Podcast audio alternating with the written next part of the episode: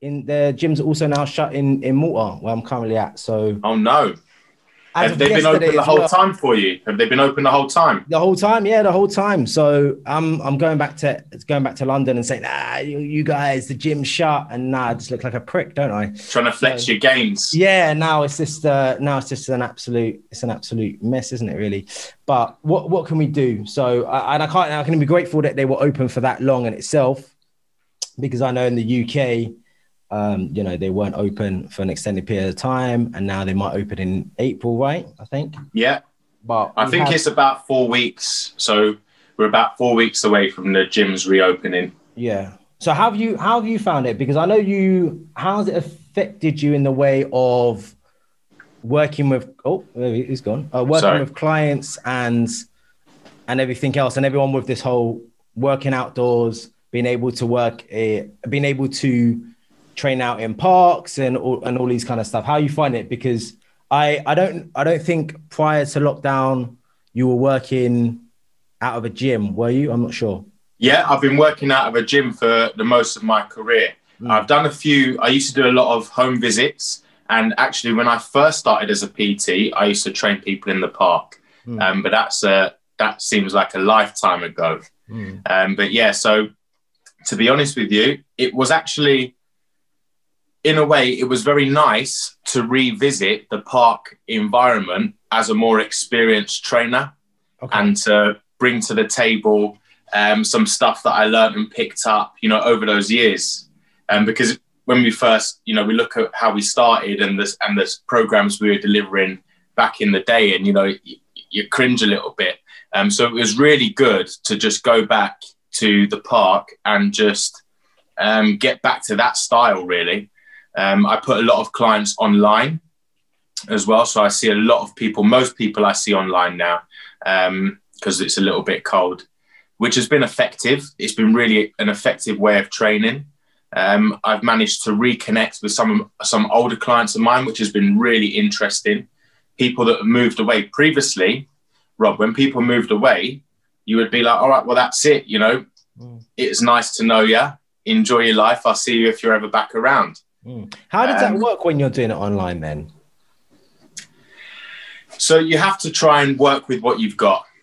Yeah. Um, you can, you can ask people to buy kit, but I've, I've tried to not get people to spend too much money on stuff and just try and elicit the, the strength without, with what they've got basically, and, and in the space that they've got. Um, but it is very effective. Mm. Yeah, in I fact, be- I had to drop the time of the session from forty-five minutes to half an hour, okay, because a lot of my clients couldn't keep up with just the intensity of it, to be honest. Yeah.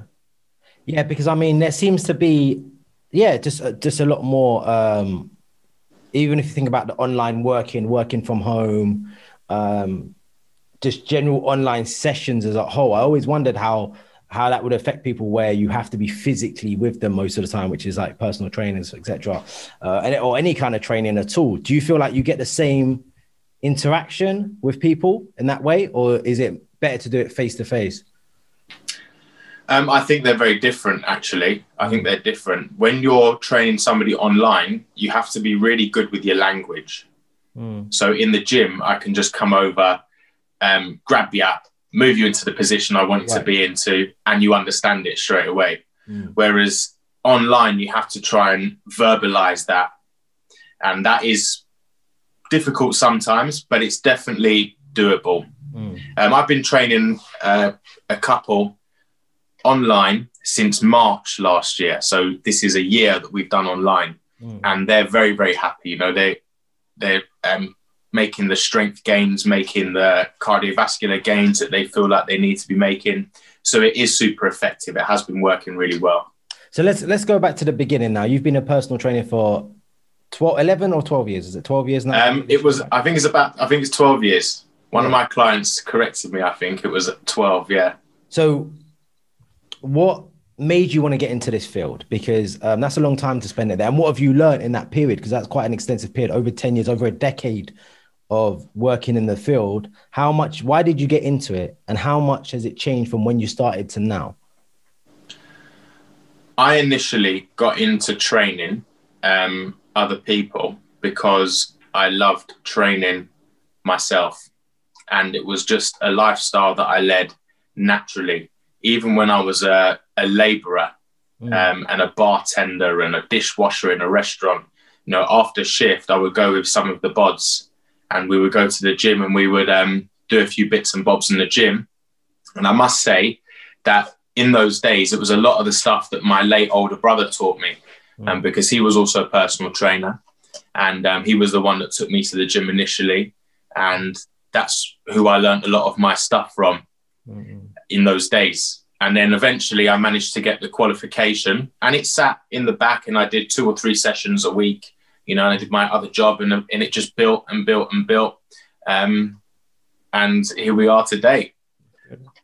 It's the, the glow up as well. The glow up as well. That's nice. Yeah. And that's it. And, and do you feel like there's a, a massive change in the in knowledge um that one hundred percent started to now? Like what what's one hundred percent been what's been the massive the biggest updates that you found? I think when when I started, sports science was very young. It still mm. is, um and it was very murky, and it still is, but it's starting to have a little bit more clarity now, um so that's really good that you can inform people with um, information that is strong and has a good background. Yeah. So that's one thing that's changed massively. Another thing that's changed massively is the volume of trainers in the market now as well, which is great. Say, yeah. Competition is fantastic. You know, it's a really, really good thing. It pushes people to be a little bit better, um, to learn a little bit more, to come at it with a different angle. And um, so I'm happy to see a lot of trainers in the business and um, spreading their spreading their views on health and fitness. That's a very good thing. Mm. Yeah, because I, I've, def I've definitely seen that over definitely at least, I would say more so over the last five years or so. Mm-hmm. Everybody is a P T now. Everyone's a P T. I'm a P T. Everyone's now. A P T. I'm also a P T. I'm a P T. I'm a P T.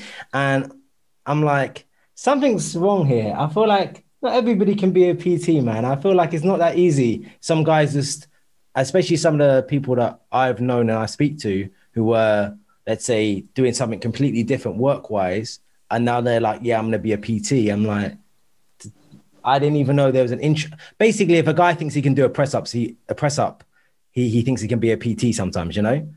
You know? I, I, feel, I feel where you're coming from. I feel where you're coming from. Um, but it's not on... It's not on. Uh, it's not my style to sort of say to people to to not do it. But what I will say is, I will say that it is something that is a lifestyle. You know, people often look at established trainers and they look at, you know, the the money, the hourly rate, and it's, you know, and the the lifestyle that they live, and that's what they want for themselves. But actually, you know, it's a way of living, and you either live that way or you don't. And if you don't, I would advise that you don't become a P T. If you do live that way, by all means, you know, hop on board and um, spread the good word. Mm. Yeah. Yeah, I'd say so. It's interesting. It's, it's, it's interesting to watch, especially with everything that's happening in lockdown now. It's, it's happened with D Js as well. D Js, every D J now has either moved to Twitch or moved to Instagram Live. Um, and I've noticed a lot with the P Ts that they're doing a similar sort of thing. They're doing the home mm-hmm. workouts. One of the most popular one at the moment is the Joe Wicks one, where yeah. he's done the massive everyday one, and that's become really, really successful. Um, and I think his journey is quite an interesting one as well, because it's someone who's started really basic, and then he, he came up with this idea of the kind of nutrition side of it and making the videos that way. And that built a lot of traction and built his brand like that. And then it's gone into cookbooks, and it's just snowballed from there. So what's, that brings me to the most, one of the most important parts now is the social media aspect of it. Especially someone if the, who's been in it for a number of years, you'll definitely notice ten years ago, I can't imagine social media being as active as it is now when it comes to promoting your brand. Um, I know that yours is your whole page is very much based on, and it's kind of very uniformed. I don't think it was always like that, but there was a stage no, it was I was a bit messy. Through. Yeah, there was a stage where I was looking through, and I was like, there's a definitely a direction he wants to go with his brand. And this is how, like, just the structure of it. So how did you come up with that whole, and what was your thinking behind everything on there? Um, to be honest, I, um, I haven't. I just okay. think of topics that I come across in my day-to-day that I think are topics that I should speak on. And um, I put together a little post and I put it out there two or three times a week. And that's what I just try and do. Speak about topics that I think people need to hear or they want to hear. And um, I just put a little something together and just put it out there to be heard. Yeah, I haven't Actually, got to the stage yet where I'm putting a lot of um, thought process into how it looks as an actual page. Yeah. If we go back, you say, um, my personal development, if we go back three years, I had a Nokia phone and a paper diary. Okay. So I never had a smartphone. In fact, I don't even think it was three years ago. I think it might have even been two and a half, maybe it is three years this year. Yeah. But certainly most of my clients knew me for a long time that if I wrote your name in the paper diary, mm. unless you could get a hold of me with a phone call or an actual text message, that's your session. Mm. That's non-negotiable. Um, so actually for me, getting a smartphone is, um, is a relatively new thing. Mm. And I'd already joined Instagram and it was a, already a very saturated market with a lot of personal trainers mm. and um, fitness coaches putting their spiel on things. Mm-mm. How do you stay ahead of that as well? Because I know we spoke a little bit about the competition as well and about the fact that the saturation, especially on social media, of of personal trainers and just fit, fitness gurus in general. How does that, do you feel a type of way about that? Do you feel like, oh, everyone's trying to do it? Do you feel like, okay, there's misinformation out there. People are giving, re- misdirecting people. I think it's definitely a lot better than it was a few years back. Mm. Um, how do I feel about the competition? I feel like the competition is, is good. And I think that any good trainer won't spend any time down talking other trainers. In mm-hmm. fact, they would try and build them up as well. Um, if you're really confident and you know what you're talking about, you know, you don't need to trash talk another trainer or their style. You know, your methods will speak for themselves. And so that's what I really try and focus on is I, I just try and focus on um, putting out the best information that I can, delivering, you know, the most up-to-date and the most up-to-date information that I can. And when other trainers approach me, I'm always positive and I give them good advice to help them progress their business and their and their stuff like that. So, you know, I'm not in I'm not in the school of thought of trash talking other trainers. Mm-hmm. You know, I think it's a good thing that people come to personal training because they have a passion for fitness and health and fitness and they spread the good word. Mm-hmm. And frankly, Rob, the fitness industry is massive. Yeah. Right? There's enough enough to go there's around. enough to go around. Yeah. And okay. the reality is, is that when I'm training you, if I get you from A to B, I've helped you to go from A to B. Mm. I'm at no risk of any other trainer coming along and poaching my business. That doesn't work. Mm. It doesn't work like that. Okay. Because the reality is, is that I've helped that client get to where they want to be. Yeah. And so why would they go somewhere else? Yeah. Why would you go somewhere else? Yeah. yeah. It doesn't, it doesn't happen. The only time it happens is when somebody relocates or if um, somebody wants to try another style. So I've had clients of mine that have left me and gone tennis coaching, um, okay. which they want to spend the money on their tennis coach, want to improve their tennis, which is fantastic. Um, and that's the only, or if there's been many, many years gap and now you're in a different place to where you was with the last trainer. So this, you know, I'm, I don't get too caught up with the competition. I help those around me to grow as much as they can. I offer advice where they want it. I'm friendly with them. Um, that wasn't always the way, you know, mm. when you're trying to establish yourself, you can feel a little bit threatened by other people in the business and stuff like this. But, you know, once you're confident that you know what you're doing, you can relax, you can forget all that. Yeah. That's good. That's, that's a very mature approach, man. Some people don't, some people don't think like that as well. And, uh, but I feel like the personal trainer community is, is definitely different. And like you said, it is big, it's huge. There's plenty of us around. We're all overweight. So I'm sure. Like, there's plenty of people who always, always want to get better, get fitter. I feel like in this generation as well, people are more concerned about their health. And one of the biggest things that I've noticed as well is what people's thoughts are on nutrition. Now, veganism is new as well. Well, I'd say it's new. It's always been around, but it's definitely become more popular, I would say. But it depends on for for what reason. I've never tried veganism myself. I've tried being vegetarian, um, but I do take some lessons from people who are vegan, as long as they're not too preachy with it. Um, where I know that you had a, an experience of doing veganism for, I, I think you're still doing it, right? You started it. I'm still doing it now. Yeah, I'm still doing it now. I'm trying my best. Yeah. So prior to that, was you a big meat eater? Would you? Big, did you? Did you think big, about big carnivore? Anything about the protein situation? All the animals. Where am I going to get my protein from? That kind of stuff. Talk um, I always, I'm never, I've never been obsessive about my nutrition. Yeah. So my rule is to one, be calorie aware, and two, prioritize the protein. And I have done a period of counting calories. And I do do when I feel like I need to, um, of counting calories and making sure that I hit protein goals. But it's, you know, you don't want to live in that food bubble of, oh, I don't feel comfortable going out to socialize with my friends because I'm not going to be able to hit my food target. What if we order burgers? Is it going to set me back? You know, I don't like that. Um, I don't like that negative aspect of it. So I've always tried to preach, you know, just balanced, healthy nutrition, right down the middle. Um, that's what I found has always been the best way. And good quality. You do have to know your calories, though. So you do have to do a period of calorie counting mm. to know what your foods are like, and it better informs your calorie awareness.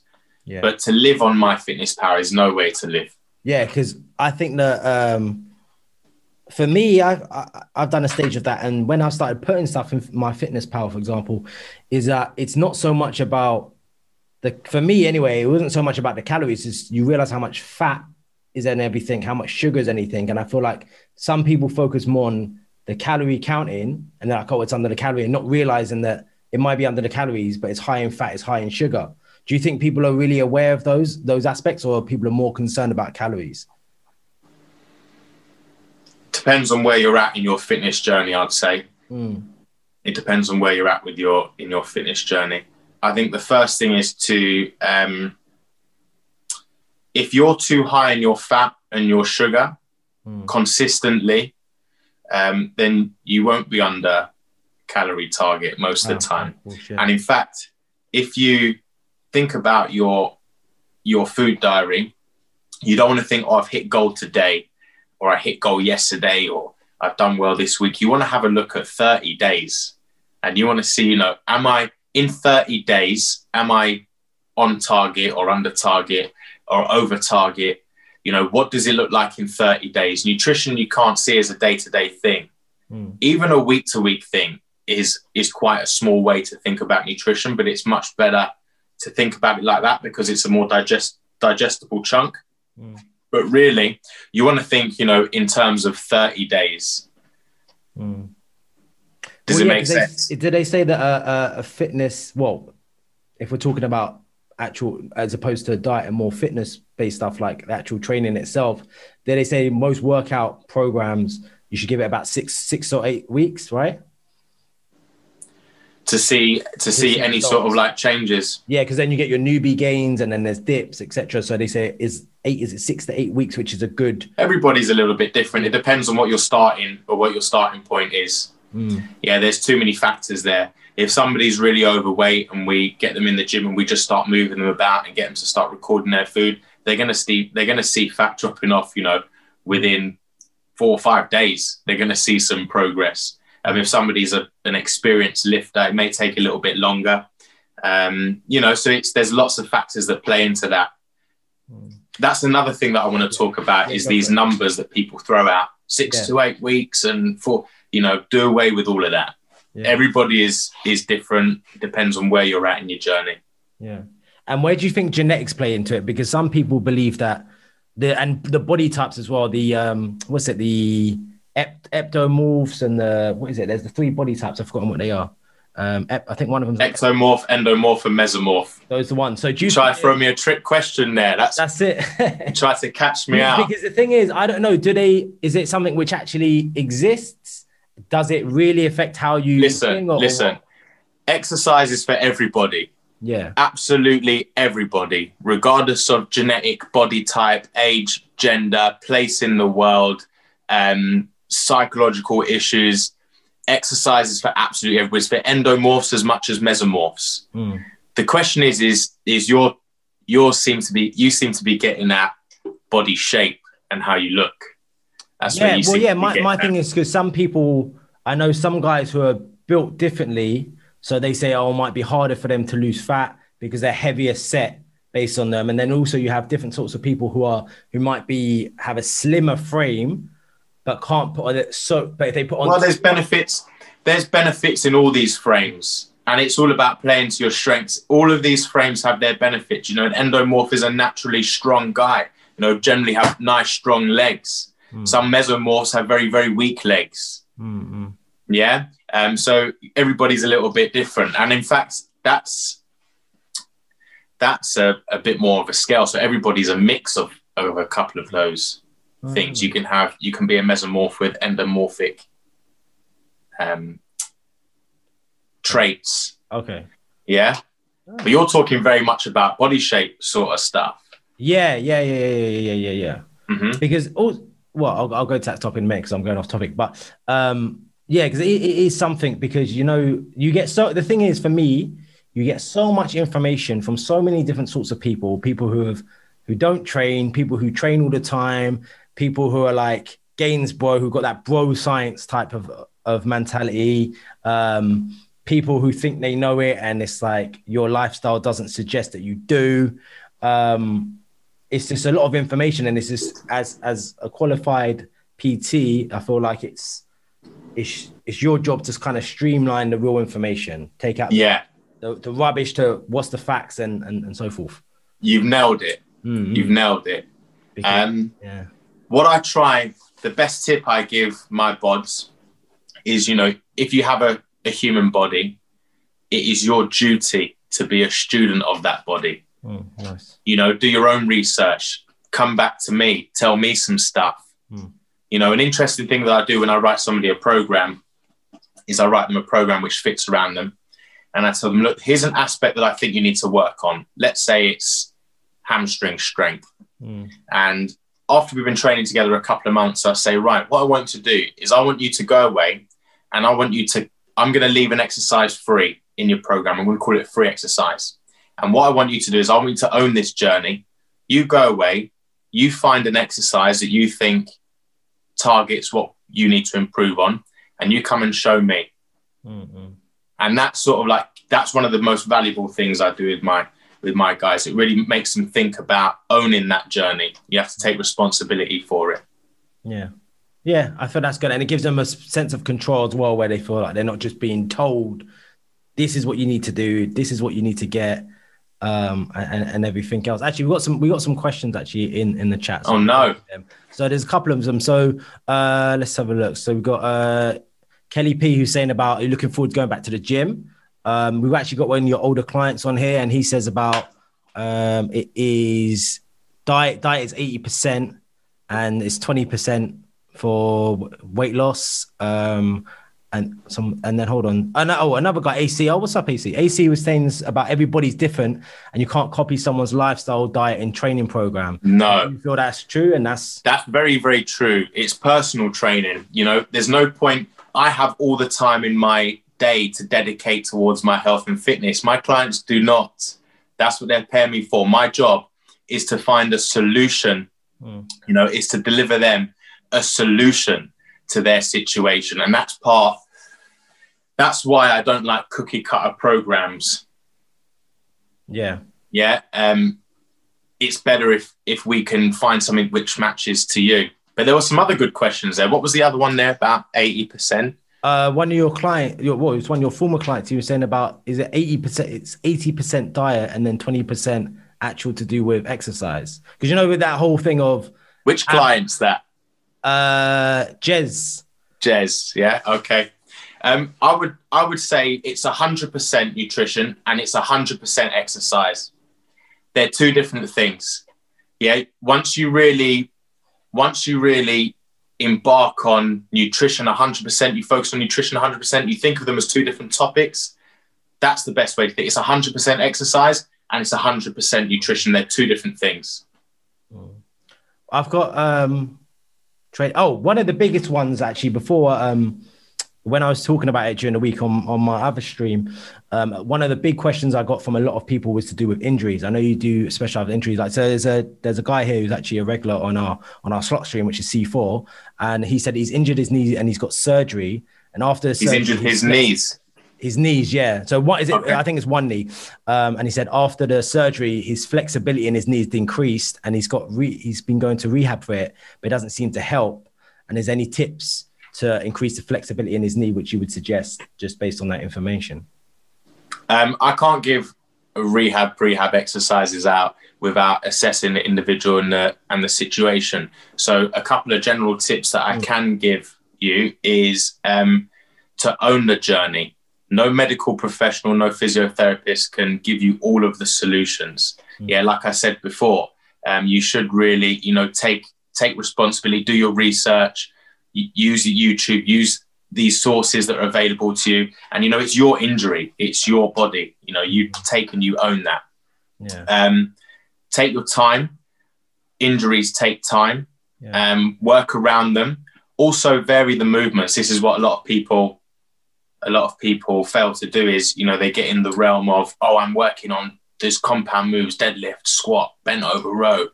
And, um, you know, they're not doing any yoga or tennis or climbing or whatever it is. mm. You know, vary the movements, vary the workouts as well. Bring a bit of variety to the table.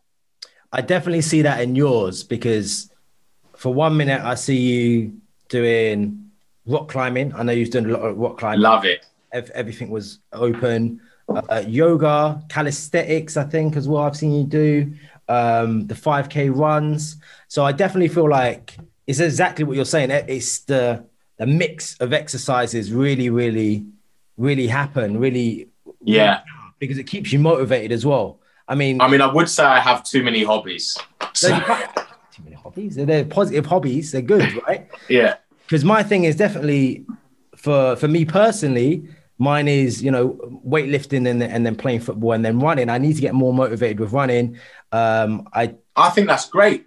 Yeah. Fantastic. Is that enough? Is that not enough? I don't need to. I think you're doing a good job. Weightlifting, running, playing football, something you enjoy, yeah. um, something that puts pressure in your cardiovascular system, elicits the changes that you want to see, decrease blood pressure, improve resting heart rate, improve cardiovascular health. Yeah. Weightlifting, putting pressure on your musculoskeletal system, eliciting the changes you want to see from that, and improve bone mass density, muscular mass, mm. blood quality, and posture. Hill sprints as well. That's another one. Hill sprints. You're doing a, You're doing the most. Rob. I mean, this is the thing. I'm doing the most when I'm in London, but now I'm not in London. I'm only really doing the gym, and now they've shut that. I mean, mm-hmm. I have tried to do some running um, over here as well because it's easier and the, the environment is more pleasant to look at. So that's pretty good. But um, what I found actually, I don't know if I had this conversation with you or it was another friend of mine, is that when I, I tried to drastically cut back on meat for an extended period of time, and I noticed that when I started doing that, my five K ones were a lot, lot better. I think my fastest ever has been twenty-one minutes. And a friend of mine, he used to play football. Uh, twenty-one minutes? Yeah. It was Very a, good. It was a while ago, to be fair. Very but good. It was maybe like, to, uh, maybe July. I'm, I want to say July. No, it was twenty-four wow. minutes in July. Um, but what I found is that I was speaking to a friend of mine and he was saying that he used to, it's different though, because he used to play football and he's like, oh, they, um, they expected him to run a five K in like fifteen minutes. I'm like, yeah, that's crazy. I won't be that's doing it. That's crazy. If I, if I can get it to twenty, I'll be happy with that. I'm not super. So then I can be like, I'm a borderline athlete. borderline athlete. Yeah, but I definitely found that. And I feel like um, one of those big factors for me personally was the reduction of meat and also um, what my sleep pattern was like and the quality of sleep. Um, I feel like that's something which is definitely needs to be um, spoke at a lot more. I don't know if, if that is something you speak about a lot, about the quality of sleep, um, recovery of the muscles. And, and I haven't yet, but I, I have got something coming.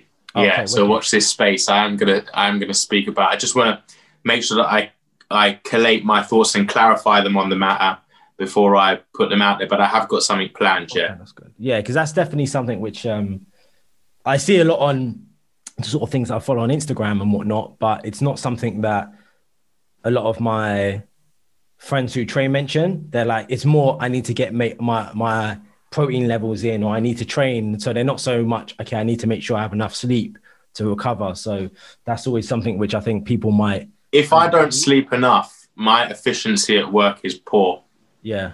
So I know that I need to get to bed when I get to bed. If I don't have those hours, mm. I'm done for. And then you can very, because I'm one-on-one with people, you can't hide. Of course, yeah. There's nowhere to hide. Yeah. So you can't sort of like, you know, hide in the back. Down. Hide in yeah, the you can't hide in the Even back. The You're toilet. Very much at the forefront. So it is actually very good in that way, because it keeps you on your toes and it makes sure that you are mm. catching your sleep and watching your food and stuff like that. Yeah. I wanted to go back to the thing that you said about um, activity. Yeah, hit me. Because there's something that, you know, that I really feel passionately about. And that is that the first rule of thumb is to find something that you enjoy. Mm. If you find something you enjoy, you're more likely to adhere to it and therefore reap the benefits of that. Mm. Even if that is a little bit less efficient than lifting weights or doing a five K run, as you said, mm. you know, if you enjoy football more, five-a-side football more, do that. That's step number one. Find something you enjoy, activities that you enjoy. Not just enjoy the benefits that they bring you, but actually enjoy whilst you're taking part in them. Mm-hmm.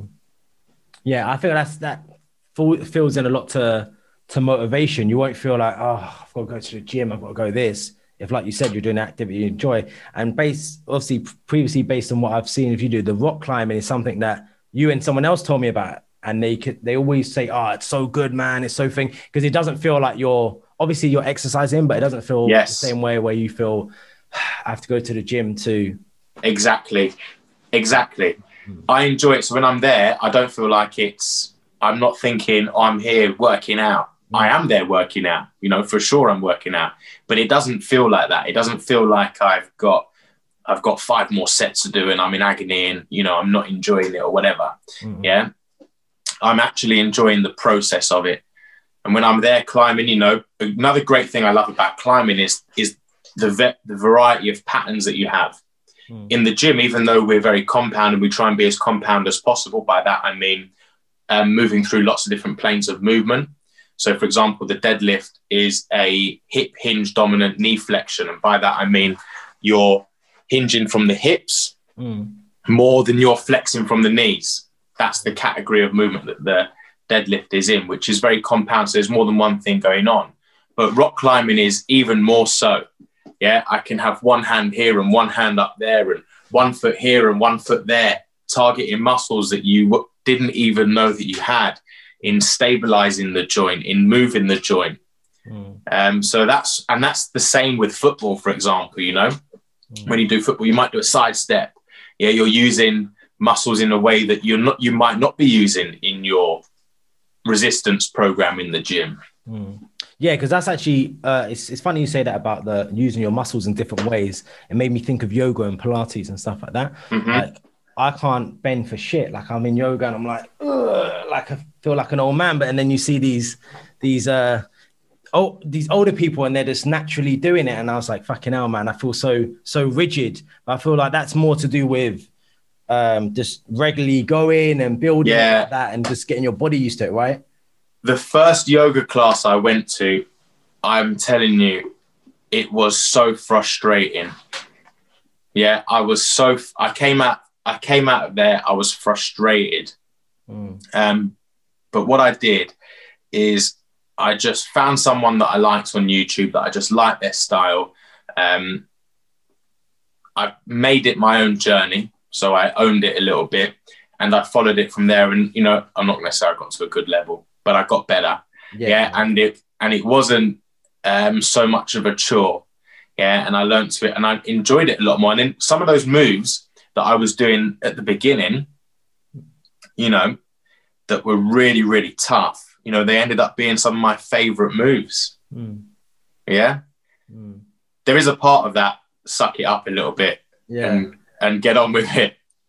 Well, it takes me to another thing a lot, because that's obviously body-weighted stuff, right? It, a form of stretching and the rest of it. It brought me into calisthenics. I see a, a lot of guys who are involved in this calisthenics lifestyle now, the whole, especially with the rise of lockdown and people mm-hmm. being able to get to the gym. You see a lot more people in the park, for example, using all the bars and all that kind of stuff. What's your thoughts on that and the calisthenics side of uh, of training? Fantastic. Great way to elicit the the resistance goals. Mm. You know, I wish I was much better at them, but I'm not. Because yeah, I see these guys doing these flips and muscle ups, and even I, it's ups, very impressive stuff. What they do is super, super impressive. Mm-hmm. Yeah, and and in fact, actually, I always wanted to improve my pull ups a little bit. I do have two permanently dislocated shoulders, so that does hold me back a little bit when it comes to the full extension, especially with my body weights hanging on it, because yeah, it does just make them crick. Um, but yeah, just finding my own pattern with it. You know, I've, I've got into it a little bit more, and I felt, I feel the benefits of it. Being able to manage your own body weight is a really satisfying thing. Did you say you have dislocated shoulders? Fucking yeah, I've got two permanent dislocated shoulders. Look. Oh. And my A C J just sticks out like that. Sorry. No way. Did you, what, did you, is that an injury you've had, or is that? Yes, yeah, injury, yeah, from playing rugby. Oh, of course. Yeah, because I remember you used to play rugby. Yeah, I remember. Jesus. You can't be an injury specialist P T with no injuries, Rob. Yeah, of course. Yeah. Yeah. That's another, well, this is another thing. This is a lot of the questions that people have come to me. Actually, I was speaking, well, someone was, well, there's two questions. I know that uh, Great. C, C4, which is a gentleman who was speaking about um, the knee, the issue he had okay. with the knee. He was just saying he's got P C L surgery. Um, yeah, post-cruciate. And he's just wondering if it's if uh, if you know anything about that, or or you may control. As I said before, I cannot. It's outside of my remit and my insurance to sort of like ah, give okay. people blanket statements on injuries. Yeah, okay. If an individual comes to me and we can assess them, we can assess them. You know, I can give you some more clarity on that, but I can't put something out on the internet out of my no, don't don't try mouth. And get him sued, man. Okay, well, yeah, another question that someone was asking about. Um, but going back to that, yeah. C four, own the journey. You know, accept that you do have an injury, that it's now part of your life, and work around it. Find ways of working around it. Do a bit of research. Um, see anything that you're doing that hurts you directly, gives you acute pain, stop. Yeah. Um, don't do too much. Take your time, be patient. And um, in the same breath, challenge it a little bit. Another thing I want to talk about then, C four, is that is that physiotherapy, like any other aspects of your general health, needs to have um, some progression to it. So doing the same movements is good to a point, but you should also progress those movements. Does it make sense? Yeah, yeah.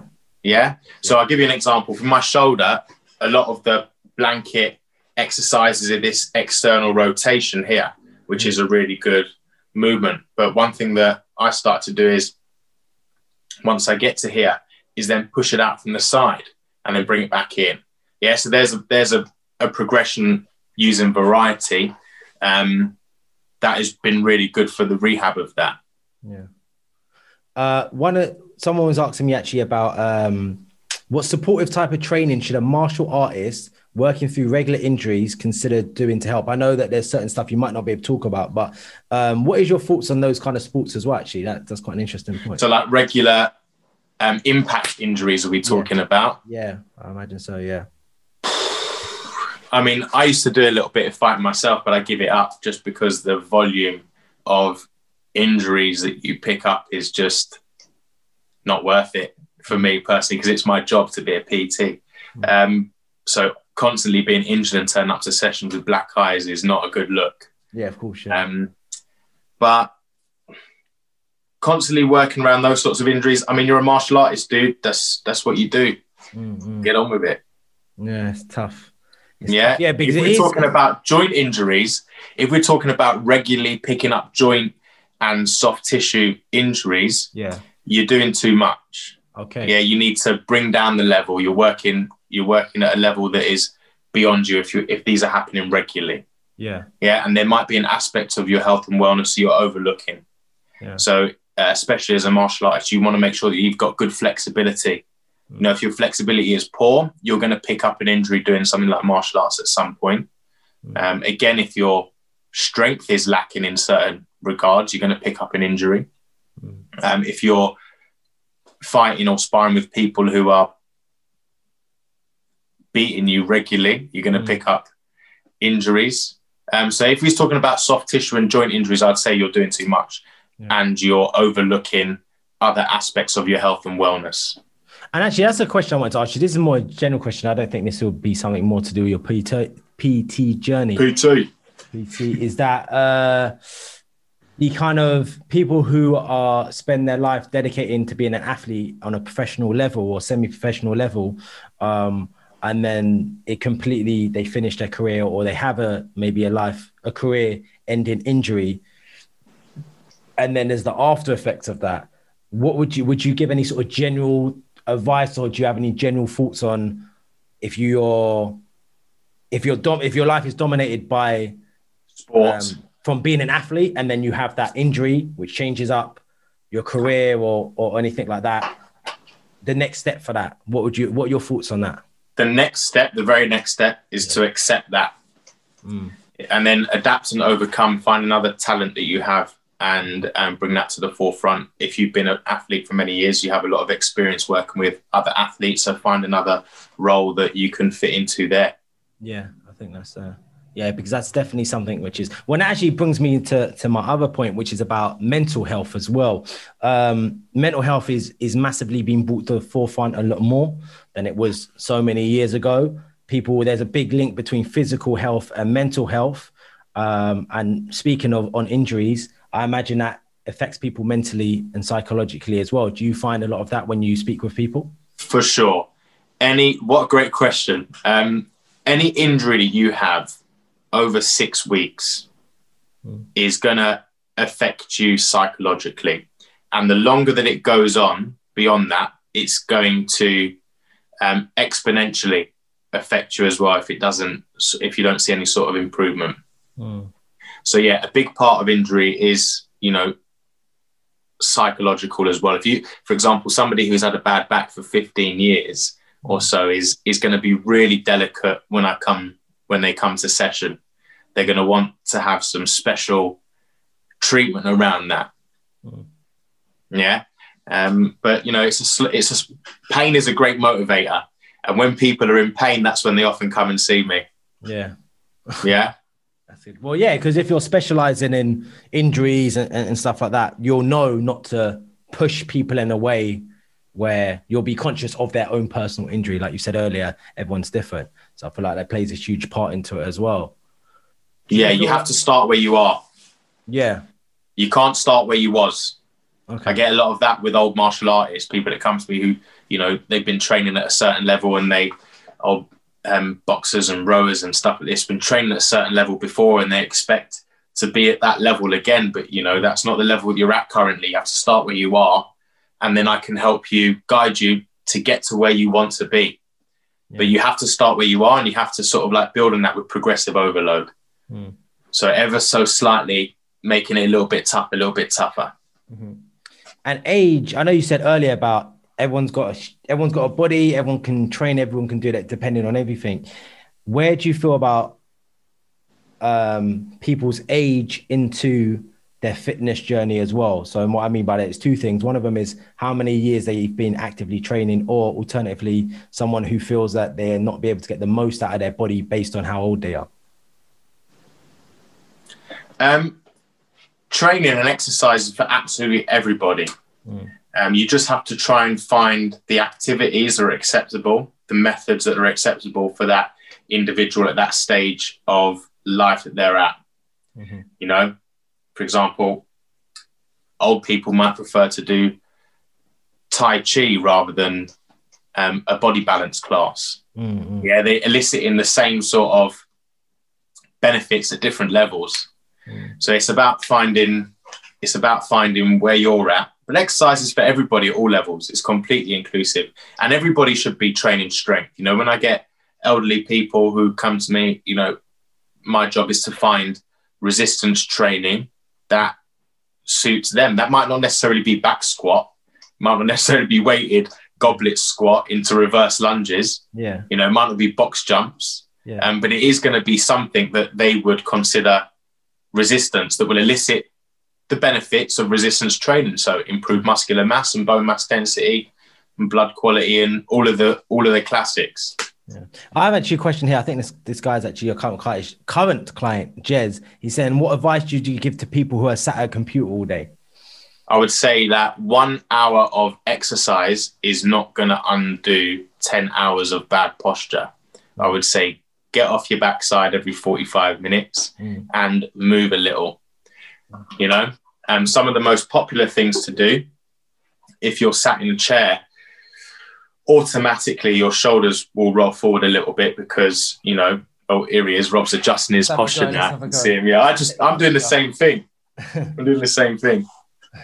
If I'm sat like this, yeah, there's two major things that are happening. One is my bicep is constantly contracted. So my elbow's like this, so my bicep is contracting. It's in a state of contraction. Mm. The other thing is, is, is if I'm got my hands together like this and I'm typing, my chest and my shoulders are also constantly contracted. Mm. And then I'm sat down, so these rhomboids and these lower back muscles aren't doing their job of supporting the spinal structure. Mm. And so you end up doing stuff like this. So a really good solution for people that are sat down for a long period of time is to move and start with opening up those muscles that are being that are under a state of constant contraction. Okay. Find three or four stretches mm. and do them every forty-five minutes. Yeah. I think it's quite good actually now because a lot of people aren't obviously working, are working from home as well, but then that factors in how they treat their health and, and their exercise regime when they are working from home. And obviously one of the biggest things at the moment has been the home workouts. I know we spoke about the online workouts, but there's a lot of these YouTube videos of workouts like this, workout like that. Do you feel like people, there's been a big talk, obviously lockdown's such an unusual thing because it's something which has never happened before. So people don't really know how to adjust in the same way.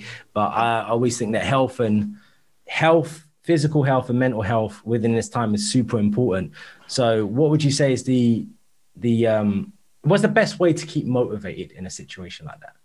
In a situation um, like to, you have to form a routine. Mm. So that's the thing. You have to change your routine. If your routine was to get up and go to the gym, um, and now your routine is somewhat changed because the gyms are closed and, you know, that's, you can't, um, you know, it's no, it's no longer part of your routine. You have to find a routine. Once you have a routine, it's easier to stay disciplined. You keep saying motivation, mm. um, but I always say that it's about discipline over motivation. You have to, for, you know, we don't train, I don't train for a decade, over a decade, because I've watched a motivational video on Monday. Mm. Yeah. Um, I train over a decade because I'm disciplined to do so. You know, on the days that I don't want to, I have to force myself a little bit to go. And I do always feel much better when it's done. So discipline over motivation. First of all, form a routine, stay disciplined and um, find something you enjoy. Yeah. Which because is- then you're going to stick to it. One second, I'm just going to get some more light on one. We'll get some more light on something from my end. There we go. So we've got a couple more questions, actually, which I thought were quite interesting. Some of them have overlapped a little. Uh, one of them is C four again. C four, very active in here. Welcome to uh, U K Buddy and, and Mimi Twitch, who've joined us. Um, C four, he was saying about the kind of dietary supplements um, versus real food and about believing if... Do you believe that most nutrition has needs to be getting from real food as opposed to just the kind of d- dietary supplements? What do you think about that? Because we have one hundred percent. Yeah, one hundred percent. Real food comes first. Yeah. Yeah, real food comes first. And in fact, you know, you don't need any supplements whatsoever. And the only thing that you should take is, I mean, in the U K, we're advised to take D, some uh, vitamin bit, D. Yeah. Because, you know, we we don't get enough sunlight in the winter time. Mm. I mean, even the sun doesn't come to a high enough things to penetrate and bring us vitamin D even when it is out in the winter here. So yeah, we, we should take vitamin D. Um, but other than that, no other supplements are necessary. You can hit all of your protein, goals, all of your vitamin and mineral goals from a balanced, healthy and nutritious diet. Mm. Well, yeah, because actually it's, it's funny you say that, because I, I do take supplements myself, uh, mostly calcium, magnesium, zinc. Um, mm-hmm. Used to take krill, krill oil, um, B twelve. To be honest with you, since I've been back home, I'm taking this. My my, my parents love doing all the supplements because they're slightly older. Um, so those are the ones that I take for myself. Um, I, this, I think for me, it is if I don't get them through my food, I'm not the best of eater. So I feel like they're necessary just to make sure I am getting them. Um, but I don't rely on them. I know a lot of people take them. If you're eating, if you're eating a balanced, healthy diet, with a lot of variety, you know, if you're just eating chicken and rice and broccoli, you're not going to be hitting your mineral and vitamin goals. Oops. Yeah, you're not. Yeah. You know, you have to eat a variety of vegetables, root vegetables, green leaves, you know, all sorts of different stuff. If you, you need to get a balance of that, you need to get a mix. Yeah. You know, that's if you're, and then you need to make sure you're hitting your protein. Athletes, top, top athletes can, if they want, hit all the protein they need just from the food that they're eating. Mm. The reason that they take supplements like protein shakes and stuff like this is to, for ease. If I've got to eat four thousand calories a day because I'm an Olympic swimmer, you know, it's, I want to just take a protein shake because I can't stomach another steak or chicken breast, whatever. Yeah. Okay. Yeah. So, you can get all of your food, especially general pop. We're all general pop. None, none, none of us are top athletes here. Yeah. yeah, we're all general pop. You can get all of your nutrition that you need, all your protein, all your vitamins and minerals from a balanced, healthy, nutritious diet. Mm. Uh, we got another question, but I feel like you uh, you touched on this a little bit. Go on, U K, we'll, we'll... U K buddy, shout out U K buddy. Um, so he, he just said, do you think um, lockdown will cause a lot of people never get back into the gym? He's a gym goer himself. He's been going for years, but he feels uh, a little bit unsettled and go, going back into the gym. In which way? Like about? I think it's maybe a mix of the fact that he, I don't know if he's been doing any training outside of the outside of the gym during lockdown, but I feel, I feel like the route, maybe like we spoke of routine, the discipline. The routine, yeah. So just to get back in there and get back under the bar or lifting, lifting the, mm-hmm. the dumbbells or what it is like here, I feel like it might be more of a mental thing. Um, but he just thinks that, will people use this as an opportunity to to dip into their return to a gym, or will it be, oh my God, I haven't been in the gym for so long because of lockdown? Or what do you think as a general population? I think this COVID has been a nightmare for everybody. Mm. But if there's a silver lining behind the cloud, it's that people have recognized now that your health is your number one priority. It comes above everything else. It comes above your financial situation and everything. Your your health comes first. Mm. And um, I think when you go back to the gym, the best thing to do is to not go too hard in the first couple of weeks. Just start with nice light weights and move some stuff about. You're going to feel that DOMS. If you haven't taken a load for a long time, you put a load on, mm. you're going to feel it. So you're going to feel, you're going to feel those muscles really burn. Um, don't do yourself any injuries by putting on too much weight in the first, mm. in the first couple of sessions. There's one of the things I want to speak to about is more about back to sort of the nutrition and, and the diet side of it. There's two things. There's, there's a question here about thoughts about working on an empty stomach, which is probably like a fasted state. And then the mm-hmm. thoughts on intermittent fasting as well, because I know we spoke about it before, but I feel like that's more, I feel like your thoughts on that is more to do about the kind of calorie intake and outtake thing. But um, what are your thoughts on it? I, I definitely know a lot more people being involved in intermittent fasting, and now in the run up to, I think April time, there might be, uh, it's April time, there's Ramadan. I think Ramadan will be coming in, in, in uh, I think next month. But basically my point is with that is the that that's another fasted state. And where's your thoughts on the idea of fasting and intermittent fasting and that kind of stuff? So I didn't even know that I was doing intermittent fasting. It was just something that I did as a habit, as a routine, you know. Um, if I wanted to lose some weight, I would skip breakfast and make sure that I prepared myself a good balanced lunch. I know when we last spoke about it, I didn't even know that I was doing intermittent yeah. fasting. I didn't even realize that it had a word, it had a name, but it has a name now. Yeah. And um, what are my thoughts on it? If you want to be in a calorie deficit, skipping a meal mm. is not going to be a bad thing, right? Now, my issue comes when somebody is a little bit larger and they already miss breakfast. Mm. Yeah, so there's something that's that's not quite right there. Um, and often these people, their their blood sugar is is for me an issue. Mm. So if you're if you have an empty stomach and then you're not eating anything, and then it comes to, you know, lunchtime and you you grab a biscuit and you're already a little bit obese, that sugar is going to hit your blood like a wall. Mm. Yeah, um, so it's better that you have something in your stomach that um, will slowly allow the sugar to come out. I have a very good hands-on example with this, or a client of mine who is quite large, who just come back from the doctor's getting a full health assessment, and the doctor was like, you know, I'm shocked that your blood sugar is what it is. You know, I thought I was expecting it to be rocketing. And I said to him, that's great. Um, I think personally that's implementing a breakfast, which he wasn't doing previously. Um, and, but now the priority is to lose the weight. So let's skip the breakfast out two or three times a week.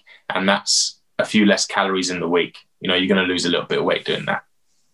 Yeah. And I think also with that as well, from my basic knowledge of it, it's the time that you're fasting about making sure it's enough. It's a good way to make sure you're drinking enough, enough water as well. Because if you mm-hmm. are in a fasted state, if you're intermittent fasting, usually the kind of rule is you only drink water, or you drink black coffee or green tea or whatever it may be.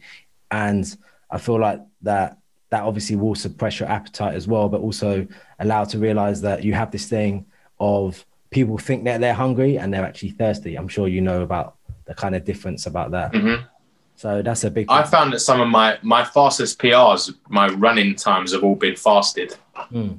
They've all been with, with nothing in the stomach, just straight out the door. Yeah, I'm glad actually you spoke about the, the sugar stuff and about the blood sugar and stuff like that, because I know one or two people and their thing is like, okay, I'm fasting, I'm doing this, I'm doing that. Um, and then when they're eating, they're eating just cookies and crisps and high sugar stuff. So whatever way you look at it, I'm like, you're doing your fasting, that's fine. And you're trying to reduce your calories, but you're not thinking about the levels of your blood sugar as well, surely, by eating. one hundred percent. I, I would say this. I would say that fasting is a, certainly an acceptable way of losing weight, of reducing your calorie intake and making sure that you're within a deficit, but it's not step one. Okay. S- step one is, if you're putting on weight, is there something you're doing within your day-to-day nutrition that is not correct? Mm. Yeah. And so the first thing to do is to address that and adjust that.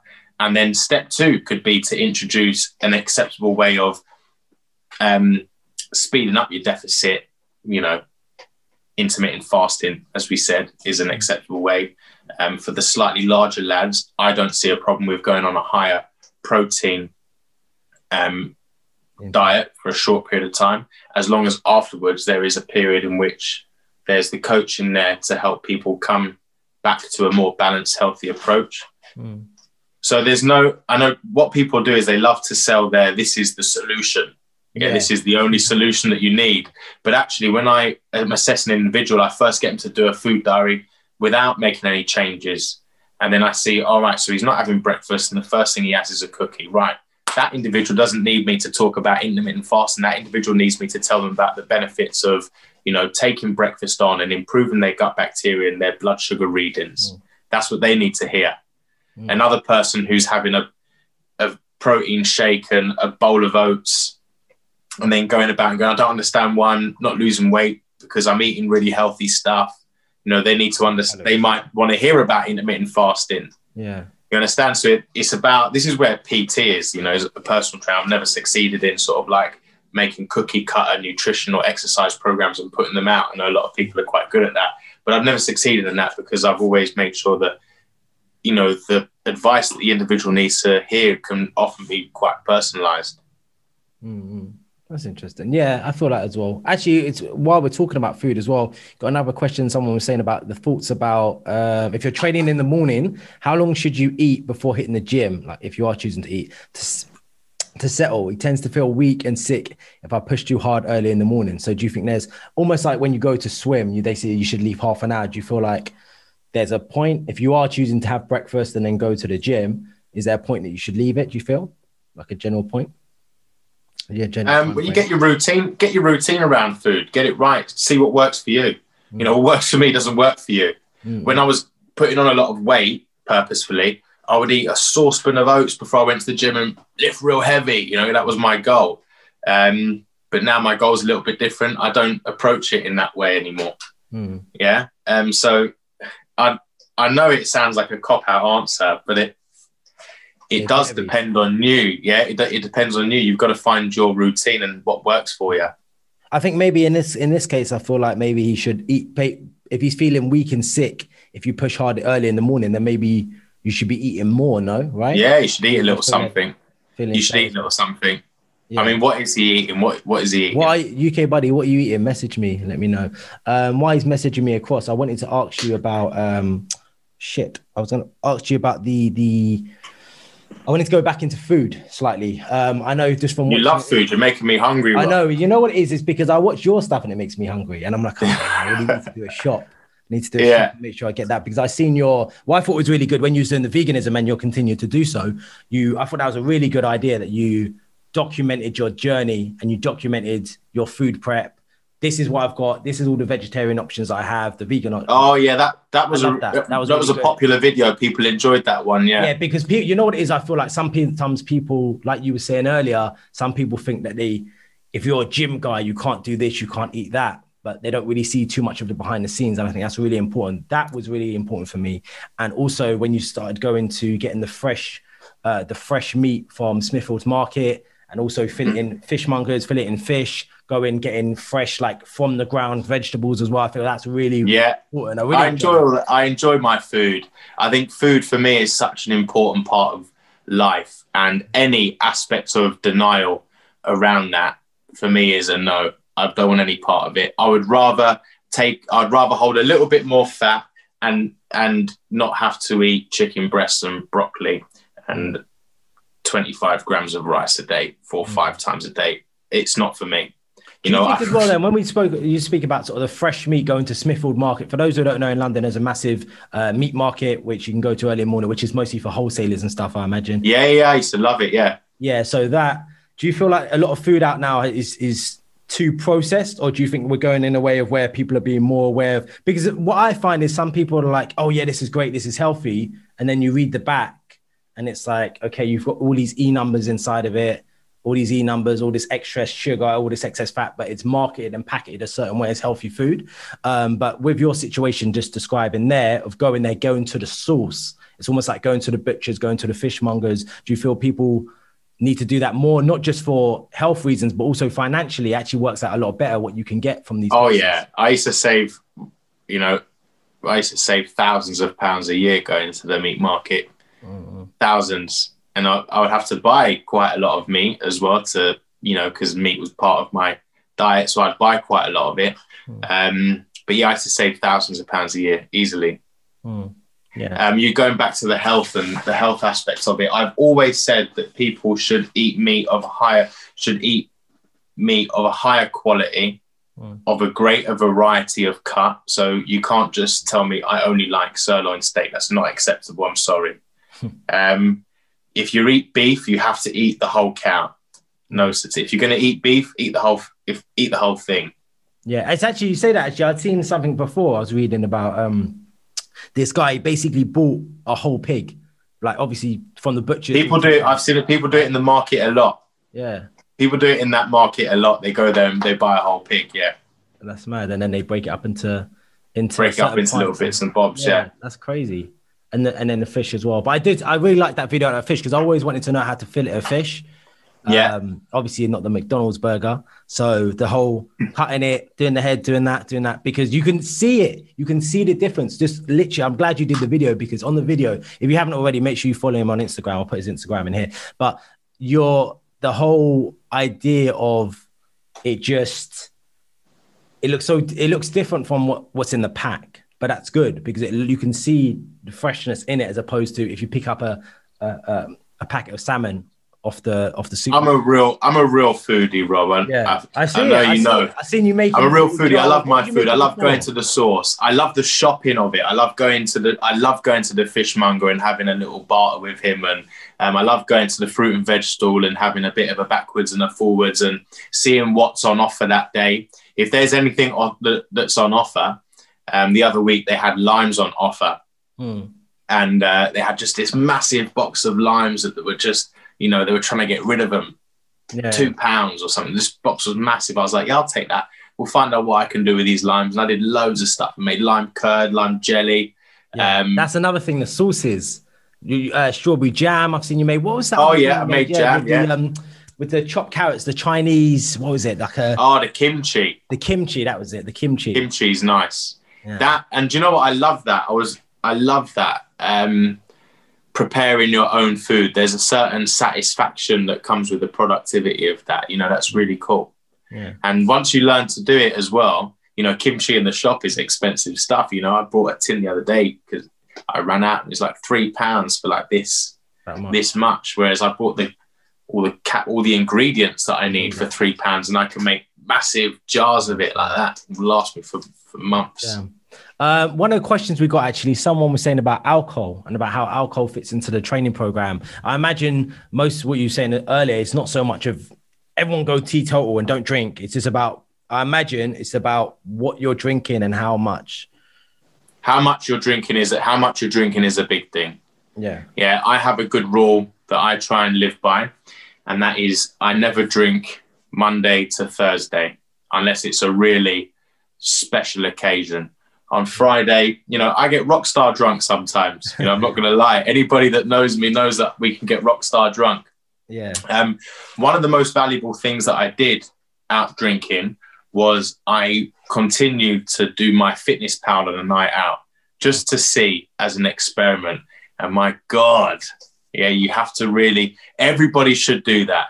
Yeah. Everybody should do that and just see. You, you might think you're in a deficit of five hundred calories Monday to Friday, but if you go out Saturday night, you know, you can really mash that up. Yeah. Yeah, because yeah, for me, I just, my thing is uh vodka and vodka and soda. That's like quite low calories, and all uh, you're over you're on you're you're too on top of it. Drink what you like, enjoy what you drink. Oh god, dear, be drunk now, mate. That and uh, that drink, and Guinnesses, basically. Drink what you like, enjoy what you drink, don't drink too much.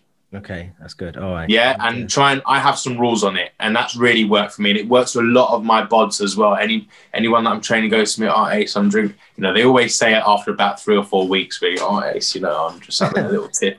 You know, most nights I'm having a bottle of wine. I go, right, well, you got to knock that on the head then, mate.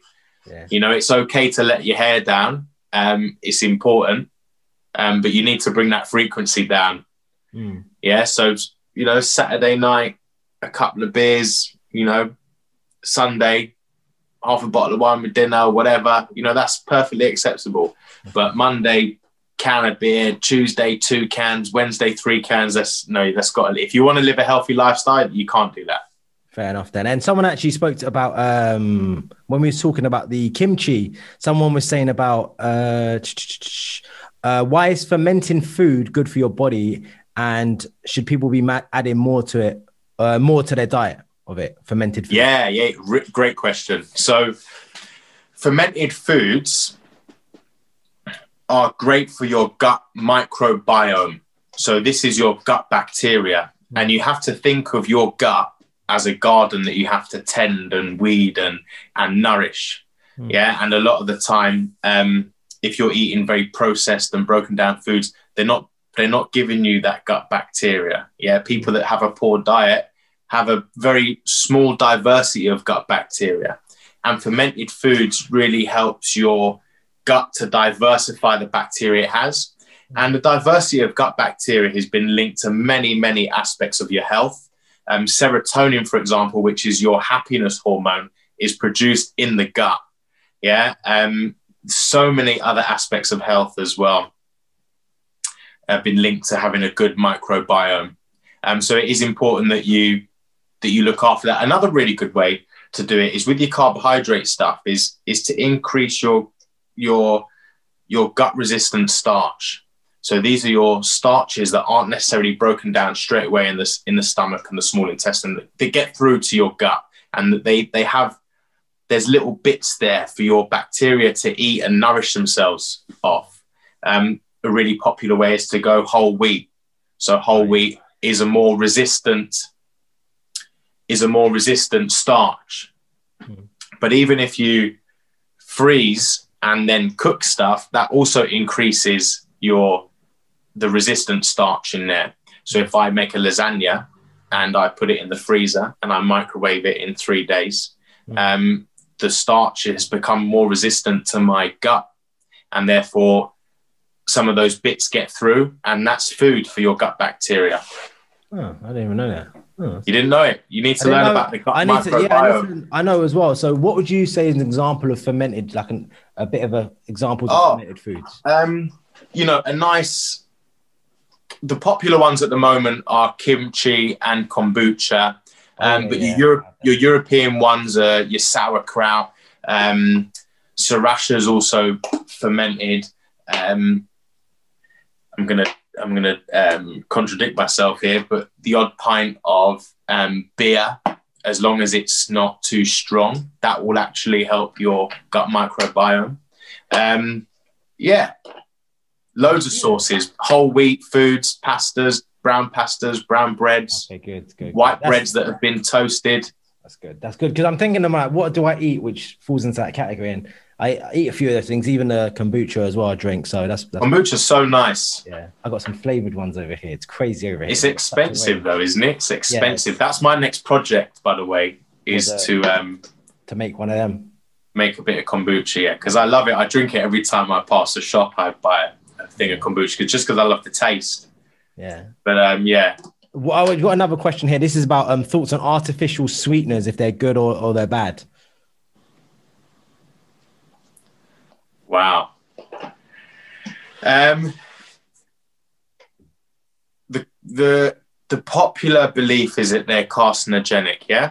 Mm. Um, but so sugar mm. is carcinogenic. They've both been, you know, established as carcinogens. And I spoke with a client of mine at length, because I had the same question for this guy who's a medical doctor. And I said to him, you know, where are we? Because every time I research this, I'm getting different views every time, you know. So he said that, you know, he uses artificial sweeteners in some things and he uses sugar in other things, you know. Mm. Just don't overconsume. Mm. Okay. I use artificial sweeteners, you know. I'd rather have I'd rather have a can of Diet Coke than a full fat Coke on the occasion. Yeah. Mm. I think they're both bad. It's about finding yeah. Don't you're overuse bad. either Choosing of them. Bad, I suppose. Yeah, don't overuse either of them. Mm. I would say. There's one thing I wanted to ask you as well. I don't know if you've ever seen that film, The Game Changers, on Netflix, about athletes going to veganism. Mm-hmm. Yeah, I watched it. Yeah, like so because I because when I started um, Veganuary, you watched that. I already decided that I was going to do it because my justification was that I am eventually going to pick up a client who is a vegan, and I can't give them any good nutritional advice whatsoever. Um, because I'm such a big carnivore, so I need to learn something about this. So I'd already decided that I'm going to do a, a course of vegan. I'm going to do Veganuary and see what challenges it throws up. And um, obviously, if I'm doing it, my missus has to do it as well.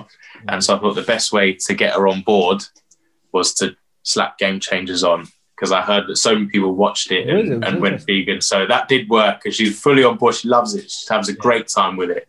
And she's got, seen a lot of benefit. Yeah, because yeah, that's the thing, because I wasn't sure of how much of it was was gas and how much of it was actual, you know, truth. And well, I don't know, what do you think? Since you've started it, have you felt, has it improved your fitness journey, not just your nutrition? I think definitely decreasing my meat consumption has had a positive effect on my cardiovascular and aerobic fitness. Mm. Yeah, a change in diet has improved my cardiovascular and aerobic fitness. Um, it is harder to catch protein, um, but it's not impossible. it's, you know, I'm doing it regularly. I'm. And what about your energy levels? My energy levels are good, my, but my energy levels are always good. My, my, you know, I'm an active guy. Mm. You know, my energy levels are always good. Yeah. But um, yeah, the one thing that I will say about that particular aspect of it is that when I eat a meal with meat in it, I have to think, oh, if I'm going to train, I have to give it forty-five minutes and, you know, maybe I have to give it an hour. Like your man was saying earlier about going to the gym on an empty stomach. I think, oh, if I go for a run, I'm just going to be really heavy. I might get a bit of cramp. I'm going to have to give it. I can now, I can basically, if I wanted to, eat something and get out the door and go and train. So it, it does allow, it does give me, you know, the, increases the opportunities that are available to me to to mm. just go out and train and and go for it. Yeah, because when I cut meat, I didn't. I think for me personally, when I cut back on meat significantly, I definitely felt, because I was in a stage where I'd have so many days where I didn't eat meat, and then a day I would eat meat, for example. And I, sometimes I'd be in bed and I couldn't go to sleep because I got too much energy. So and it's literally just really yeah, that was the only change. It's like climbing the walls. I imagine that's what people in drugs feel like. So it's like, It's, it, and then, like I said, oh, that's the time my my time's got my running times got faster. My five Ks got faster when I was my five Ks right now are getting much faster. In fact, the P B today. Yeah, and but then, you've said your P B was twenty-one. Now I'm embarrassed. No, no, what's your what? Because the thing is, I want to try and get it around twenty-four, twenty-five, and I'll be happy. Yeah.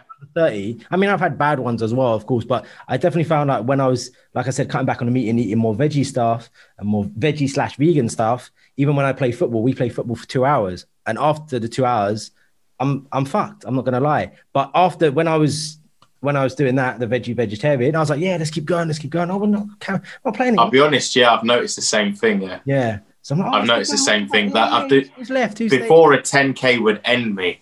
Yeah. I'd do a ten K, I'd come home and be like, right, that's it, I'm ended. Yeah. But now I do a ten K, I'm not even, I'm not challenged cardiovascularly. I always think, oh, I should have pushed it a bit more. Yeah.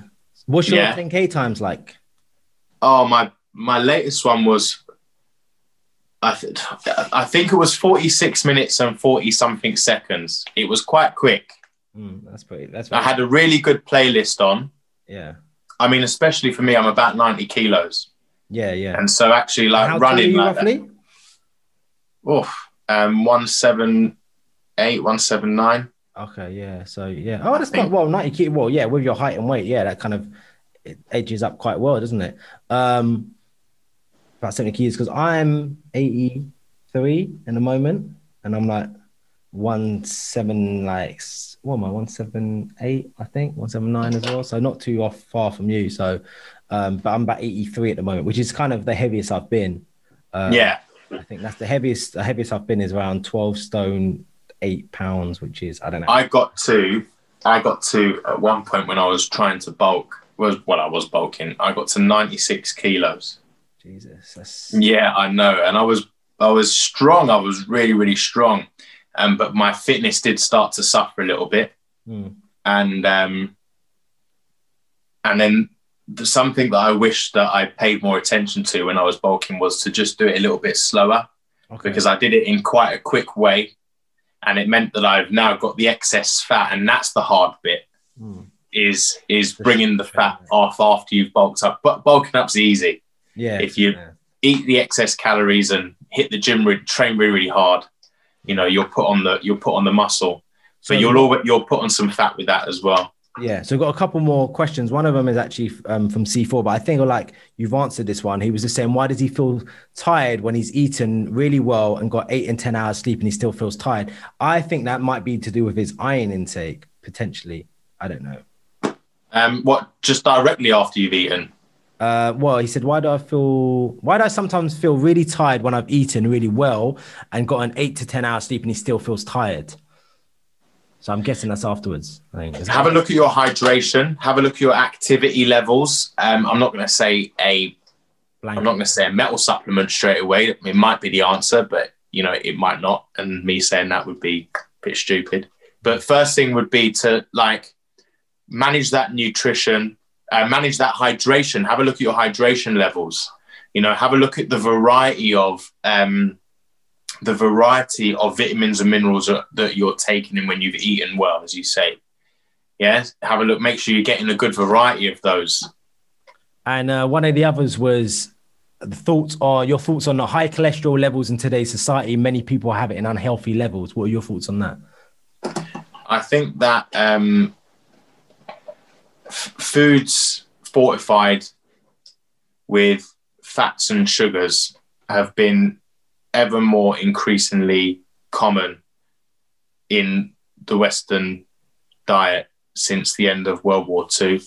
You know, just trying to get excess at those times, people wanted to get excess calories. They really needed the energy, you know, so if you, you put a bit of fat and sugar in stuff, it wasn't a bad thing, but that is, that is become something else now.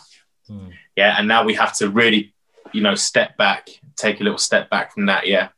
Yeah. It's a big um, issue. It's definitely a thing that you see a lot more. Yeah. I think it's just, I feel like maybe it's too much choice, especially when you factor in so much. I mean, just look, you got Deliveroo. I'm not, I'm bashing these guys, but you've got Deliveroo, you've got Uber Eats, you've got takeaways everywhere. You've got, it's in America, it's a completely different ballgame. Oh my days. I don't know. Have you been to America? No. In America, I'm telling you, it's crazy. Yeah. I went there and I put on. Every time I train a client for fat loss and we make massive progress and they go to me, oh, Asa, I'm going on holiday to America. I just go, oh. Done. It's done. I know that I know. I just think, oh, we, we're going to undo everything. Yeah. It's it's so easy to do. I went there for two weeks and I came back and I put on like maybe ten kilos in two weeks. Whoa. Yeah, quite a lot. But my I mean, I do the same. I do the same when I go to Italy. Yeah, because it was my if friend. I go to that, Italy for an extended period of time. Because yeah. my friend, ice cream, he was, he was pasta, training over there and, and he needed to put on weight because he was a semi-pro golfer and he wanted to put weight on. So we were eating quite frequently. We were eating it every couple of hours. Uh, intervals, and it, he struggles to put on weight, but it's not that difficult for me to put on weight. Like it's quite easy for me to put on weight. So that's was the thing. But there's just so much choice. I thought that's what it is. There's so much choice, but then also, you know, you have to live the lifestyle that you want to live. Yeah, that you want to lead. Do you know what I mean? That nobody's going to do it for you. Yeah, for sure. You know, you have to you have to take ownership of what goes in your gob.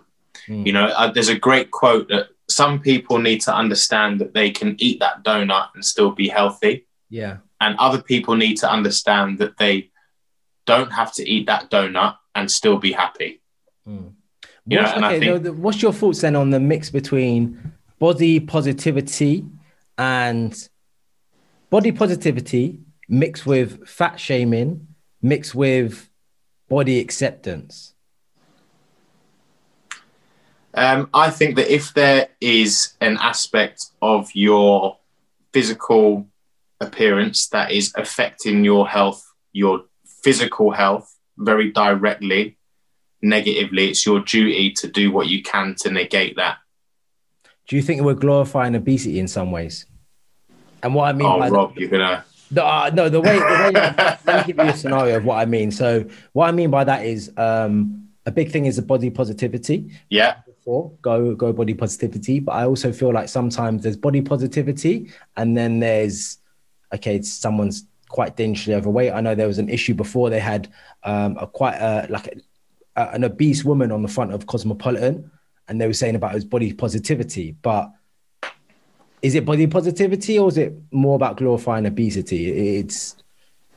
I, I don't like think people are glorifying. I don't think people are glorifying obesity on purpose. Mm. Um, but that may be a. Um,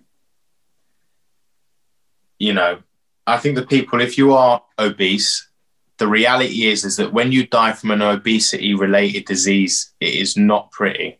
Yeah, it's a very slow process that affects your friends and your family, you know, mm. in a very strong way. Um, and it's not pretty. It's a slow and painful death. Mm. You know, nothing about... Nothing about carrying... I mean, you know, it's okay to carry some excess fat, but if you can lose it, and you need to lose it, you should lose it. Mm-hmm. I saw a post the other day that was giving people advice about how to stop your doctor bringing up your weight when they go in. And I thought that was really um, damaging. Yeah. You know, because you know, people that have obesity obviously have some complex psychological issues around food and mm. their lifestyle, you know, and they want to do what they, you know, they should, they should change that. They should change that. Yeah. Yeah. I, I think, you know, I don't think it's, um, my own personal opinion, I, I don't think it's an issue. Uh, not, I don't think it's an issue. Let me rephrase this. So my, you're the one that brings up, you're the one that brings up the question. Oh, don't worry. I've got my own, I have my own, my own thoughts on it. I do think, oh, I'll tell them right now, boy. Uh, I, would, I would say that the glorif- I do feel like they glorify obesity. Um, it's definitely done more so in women than men. I believe so. Um, I, be- I believe the, the whole, oh no, body positivity, and there's body positivity, but if someone is dangerously obese, yeah, there's a line. I'd, yeah, I think you're right. There's a line that there's a line that it crosses. Yeah, it, it's it's sending mis- mixed messages, and I feel like as a as a as a country, U K country, or and just more as a Western country anyway, we tend to pander a lot, and people aren't really frank with people, and they should be, because it's damaging your health, because it affects everything else in your life. Um, for example, if you are morbidly obese, like you said about going to the doctors, if you go to the doctors and you're you're a large person, especially in this case, I'm gonna go for women, if you're a large woman, it's gonna be difficult. If then you're thinking about maybe having a child, it's gonna impact that a lot.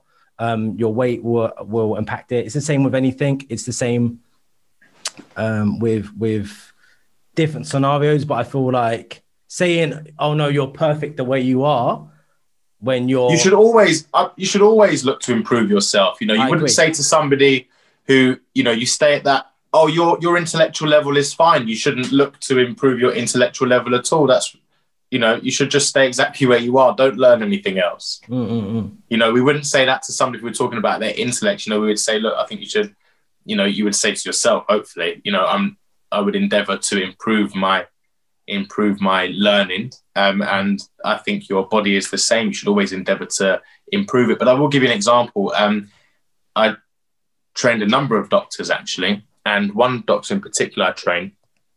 Um, he is a very special specialist in a. In a I'm not going to mention what it is. Yeah, yeah, no worries. But I'm not going to mention what it is. But he's a doctor in a very special. Um, What would you call it? A niche, yeah. And after training with him and help helping him to lose a bit of weight, quite a bit of weight, and to be more active in his day to day, he said to me, "Look, Ace, the first, it's even changed what I do now in my practice. So when somebody comes to me in my practice, I used to give them, you know, well, here's the issue, here's a medicine." Mm. Here's the here's the issue, here's another medicine, here's a pill or a, a course of injections or whatever. Yeah. And he says now the very first thing he does is he puts them on the scales. And if they're overweight, he goes, right, well, first thing you want to do, you want to improve this aspect of your health is, you know, lose a little bit of weight. That'll work. And he sent me a lot of referral clients in this way. Nice. Yeah, I think I so think it, that plays a part. I feel I, I'm glad you said that. I feel like the whole just, oh, take this, take this, and it'll be fine, when you need to go back to the core of stuff. The core, yeah. People that are looking for sort of like quick fixes. When people realize that, you know, there is no quick fix. Mm. You know, once you take a medication, it's going to give you another issue and another medication for that issue. No, so go to the go to the source of the issue. What is the source of the issue? Are you moving enough? Are you eating the right foods? Are you are you getting a good variety in your diet? Are you getting a good variety of movement? If you're if you're answering no to, are you moving enough in the day? If you're answering no to any of those questions, then the first step should be adjusting those. Mm, I understand. So uh, I've got one quick question here, and then we'll, we're probably going to look to round it up soon. Um, C four, once again, very active here with the questions. Uh, what's your favorite type of fiber to eat as a vegetarian or a vegan currently? You get so much fiber. Fiber's not the problem. I mean, The the best thing that somebody said to me, because the first week I was doing the veganism, I was I was really pissed off. I just didn't feel like I was getting what I needed to get. Yeah. And I'd look for all these replacements. I was I was having like replacement sausages and replacement chicken and, you know, fake fish and all this sort of stuff. And somebody goes, no, Ace, you know, the thing about plant-based diets is you have to actually eat plants. Mm. And then once that once I understood that, that changed the game. Mm. I was like, okay.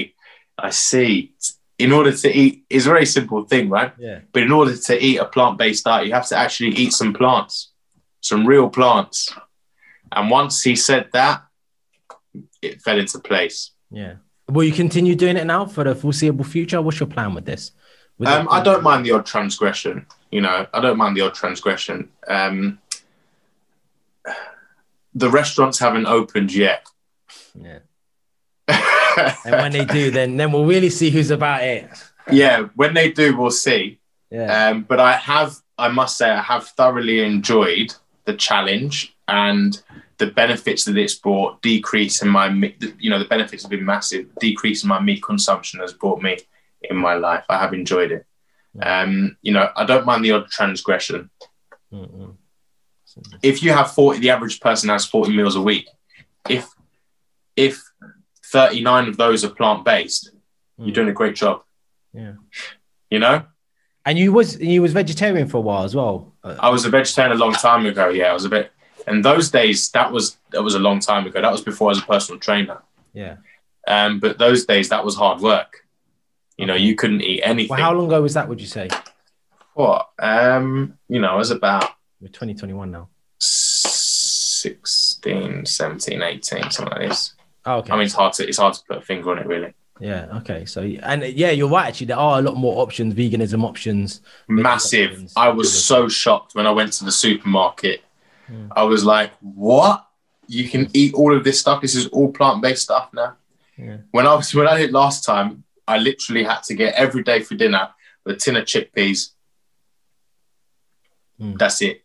Oh, tin of okay. chickpeas. Yeah, I was waiting for more, more than chickpeas. Tin of chickpeas, you know, some other green leafy vegetables. Yeah. You know, that's that's all we had. Tofu wasn't even a thing, you know. Tofu you got in really specialist upmarket shops. I was living in Shepherd's Bush, Shepherd's Bush Market, you know, so tofu wasn't really a, a popular dish. I'd never heard of it. What about what do you think about jackfruit? Actually, I really got into. Jackfruit. I haven't tried it yet. Oh man, you got it, man. You got to try jackfruit. Yeah, is it good? It's, I've got a tin it, in the cupboard. I haven't it, tried oh, it. Oh, okay. So what I do, because this is the thing with that, I treat it like meat. So I'll, uh, like with the jackfruit, you just peel it apart, and it's almost like pulled pork. So you season it. You're talking the most food stuff, Rob, man. You're killing me. And then you're you, about you, to mash. Shred, you shred it up. You season yeah. it because you should season your veggies. Someone was telling me at work one time, they're like, yeah, you got to season your veggies. Just treat it like meat almost, like you still season them. So you season it and then you can, it becomes shredded and you can put it in wraps and tacos. It's really good for stuff like that. So, and you can get it from some, all of these kind of health kind of places that do any kind of that. They do jackfruit wraps with cheese or whatever it may be, you know?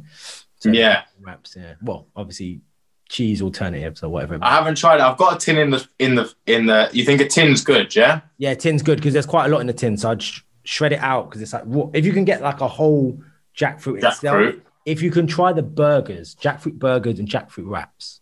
I had a Beyond Meat burger from G B K. Oh, yeah, did you have good. One of those as well? Yeah, Beyond Meat and meat Beyond Meat. I had to go. I had to. I took a bite and I was like, I had to Google it again. I was. I had to leave it go cold. I was like, nah, hang on, no. Yeah, it's good. It's really good. Yeah. It's really good. And that's the thing. It's good because before it used to everything which was vegetarian or meat alternative was didn't taste great, and now they've managed no. to find a way and and do a lot more. So I'm really um so now I'm gonna go have a chicken kebab. No, I'm joking.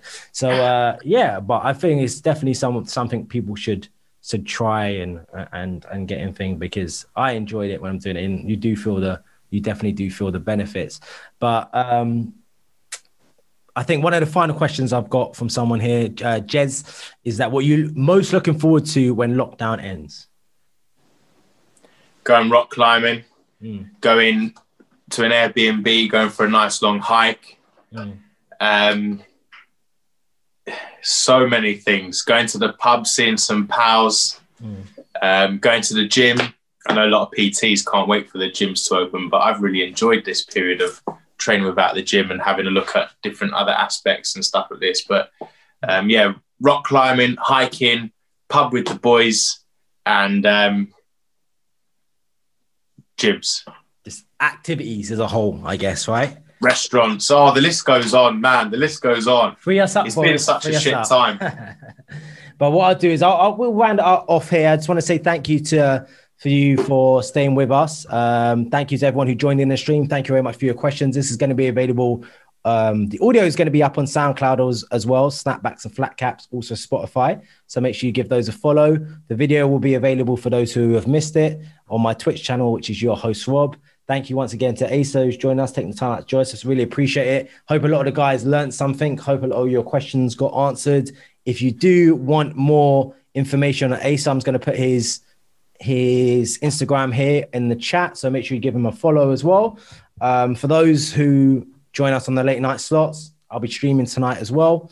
Um, so make sure you guys come and see me on that as well. And in the meantime, Asa, you stay there for me. I'm just going to Uh, log off the stream, but I'll, I'll stay there so we can wrap everything up. But thank you once again. All right, let's go. Uh, all right, ladies and gentlemen, I will see you again soon. Thank you very much. And we are out of here.